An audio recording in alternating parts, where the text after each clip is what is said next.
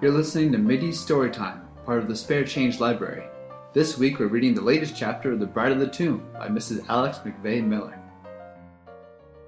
Chapter 26 Who are you? asked the poor, wasted creature, looking up into the strange face of the newcomer. I'm a friend, poor creature, one who will deliver you from your dungeon and give you liberty, said the detective, advancing into the room. Joy beamed on the pale, shrunken features of the prisoner. For a moment she could not speak, then she murmured brokenly, Thank God for those words! I am starving and dying here. I have not tasted food for two days. Mr. Shelton, in his frequent excursions, had contracted a habit of carrying a flask of wine and paper of crackers in his pocket for his own occasional refreshment. He took a silver cup from his pocket, and pouring a small portion of wine into it, held it silently to the lips of the poor famishing woman. She drank it thirstily. He then began to dip crackers into the wine and fed her slowly and carefully. You feel better now? he inquired, after she had consumed a generous portion of the food. Oh, so much better, said she fervently, laying her head back on its hard pillow while the hungry, famished look died out of her eyes, and a softer light beamed in them. I thank you very much, sir. I was on the verge of expiring when you came to my relief. Perhaps you feel well enough to tell me your name now, said he, smiling kindly. My name is Fanny Colville, she answered feebly. The detective started. Are you any relation of Harold Colville of New York? he inquired. I am his wife, said poor Fanny simply. His wife, repeated the detective, a gleam of light breaking in on his mind regarding Mr. Colville's visit to this place. Then why does he keep you chained up here like a dog? he inquired indignantly. He does not know of it, said Mrs. Colville. He does not know of it, repeated Mr. Shelton in surprise. You amaze me, madam. Surely he visited you a few days ago. I saw him leaving the house. I do not doubt that he was here. It is more than probable he was, but he did not come to see me. He believes me dead. He hired the old woman here to kill me and my child. He was weary of me and sighed for a fairer face, explained the deeply wronged wife. Yet the old woman, more merciful than your husband, spared your life, said he. She killed my child and let me live because she loved to have something about her that she might torture at will, said the poor woman bitterly. She has had me chained in here for two years, fed upon bread and water, and an insufficient allowance of that. Oh God, how I hate that woman, and how I long to avenge my wrongs. She is beyond the reach of both your hatred and your vengeance, Mrs. Colville. She is dead, said Mr. Shelton solemnly. Dead? Old Haidee Leverett dead? It cannot be true, said Haidee's poor victim, with incredulous joy shining in her eyes. I assure you, madam, it is perfectly true. When I came here a few minutes ago, I found both her and her husband lying dead upon the floor downstairs and the room in flames. But for my opportune arrival in time to extinguish the fire, the house must soon have burned down, and you would have inevitably perished with it. Fanny trembled like a leaf in a storm. It was a narrow escape, she murmured. And so they both are dead. Did they kill each other? I should say not, replied Mr. Shelton. They both looked as though they had been poisoned. They certainly died suddenly, for their half consumed dinner was upon the table. This fact, taken in conjunction with the fire, leads me to think they were poisoned by some enemy, who then set fire to the house to cover up all traces of the crime. They have met with a fearful punishment for their evil deeds, said Fanny solemnly. And now I wish to ask you a question, said her deliverer. Do you know of any reason for Mr. Colville's visits here now, since he does not come to see you? The villain, she uttered indignantly. Oh, yes, sir, I know full well. He has a young girl imprisoned here, whom he is trying to force into a marriage with him. Mr. Shelton saw that she was growing weak and faint, and poured a little wine between her lips. That makes me feel stronger, she said, reviving. Mrs. Colville, he said, you must be mistaken. I have searched the house carefully through, and there is not another living soul here beside yourself. Oh, then she has either escaped again or they have removed her to another place, was the confident reply. Are you quite sure the lady was ever imprisoned in this house, Mrs. Colville? Oh, I am perfectly sure of that, sir. She occupied the room above me for some time. My groans troubled her so that she sought for me and found me here in my misery. And she told you that she was your husband's prisoner?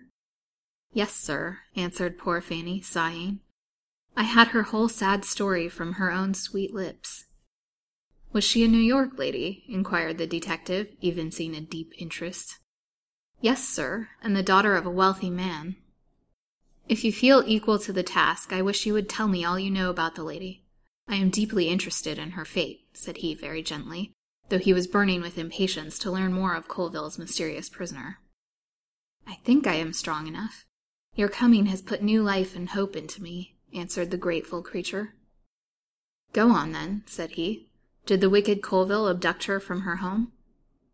Worse than that, sir. She was a young lady who was murdered by a jealous woman. A Dr. Pratt, the friend and abettor of Colville in all his sins, was called in to view the body of the murdered girl. He pronounced her dead. In reality, he discovered that she was in a curious condition known to the medical profession as catalepsy. He suffered them to bury her, then stole her body from the vault and sold it to Colville, who was in love with her. They brought her here, used every means to bring her to life, and at length succeeded. She revived after four days and found herself the prisoner of my husband, dead to all the world beside and doomed never to see her friends again unless she consented to become his wife. She paused, overcome by exhaustion. Mr. Shelton sat white and rigid on the foot of the cot regarding her fixedly. He seemed frozen into a statue. At length he gasped rather than spoke. Her name? Fanny Colville's wasted hand went up to her brow in painful perplexity.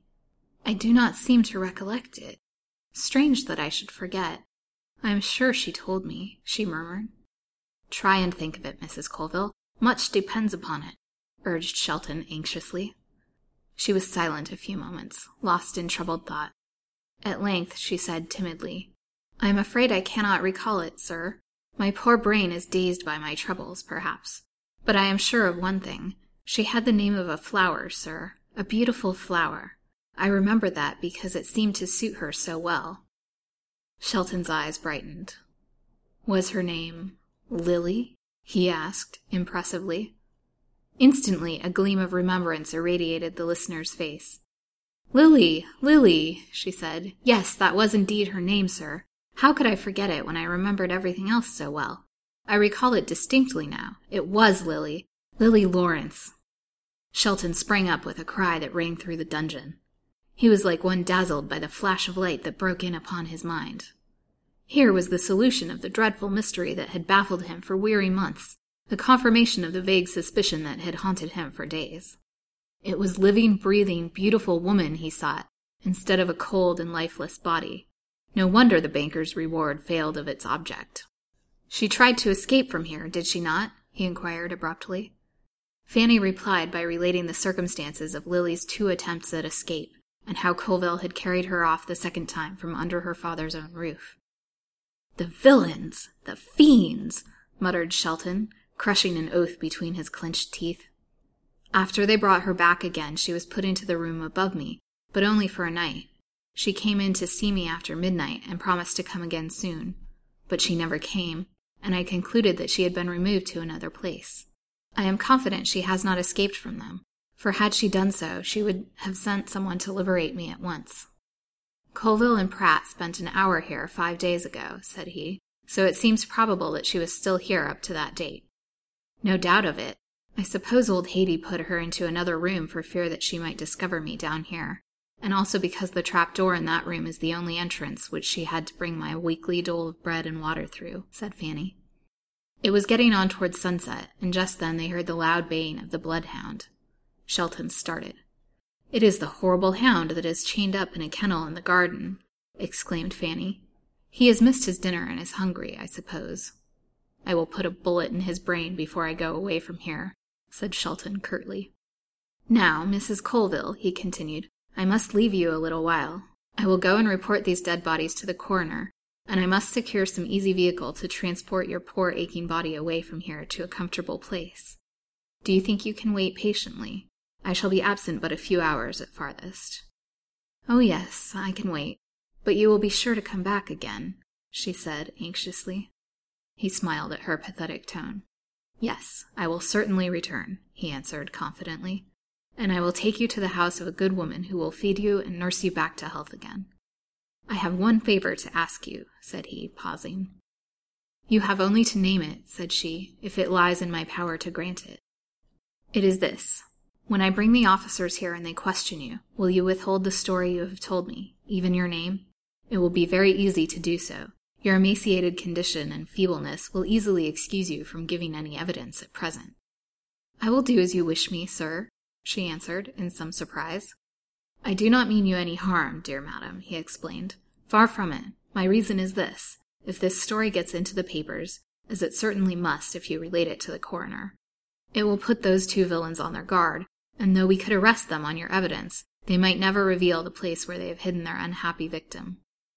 But if they are still suffered to go at large, free and unsuspecting, I can track them to their lair and rescue her. So I only ask you to postpone your evidence until such time as I have delivered Lily Lawrence and put these wretches inside of a prison. Your reasoning is very clear, answered Fanny. I will do just as you have told me, sir. Thanks. I will leave you my wine and biscuits for refreshment, said he, smiling, and putting them by her side. Keep up your spirits, Mrs. Colville.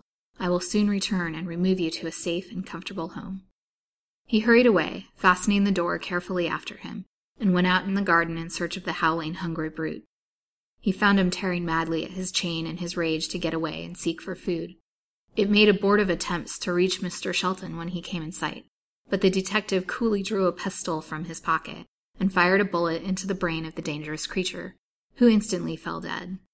He then walked away, mounted his horse, and galloped rapidly towards the city. At Mrs. Mason's gate, he stopped and dismounted. The kind woman opened the door and beamed on him smilingly as she invited him to enter. He did so, and soon made known the object of his visit. My curiosity about the old house we spoke about when I first saw you, said he, induced me to visit it this afternoon. I did so, and to my horror I found the old people lying dead in the house.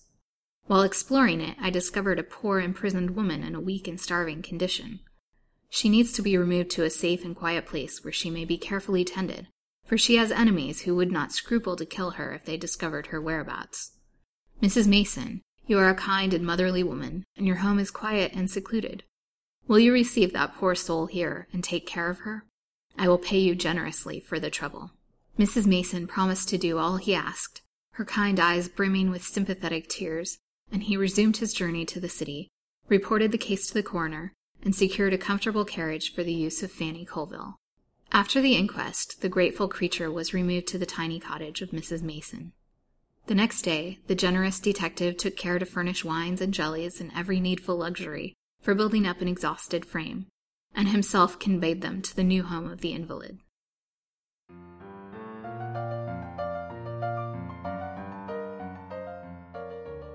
That concludes this week's installment of The Bride of the Tomb.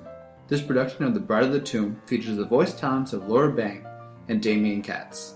Chris Hallberg voices the intro and outro narratives. The theme music is The Guava Rag by Brett Donnelly. Mittie Storytime in the Spare Change Library produced by Lancelot Darling and friends. This podcast is brought to you by DimeNovels.org, the Edward T. LeBlanc Memorial Dime Novel Bibliography.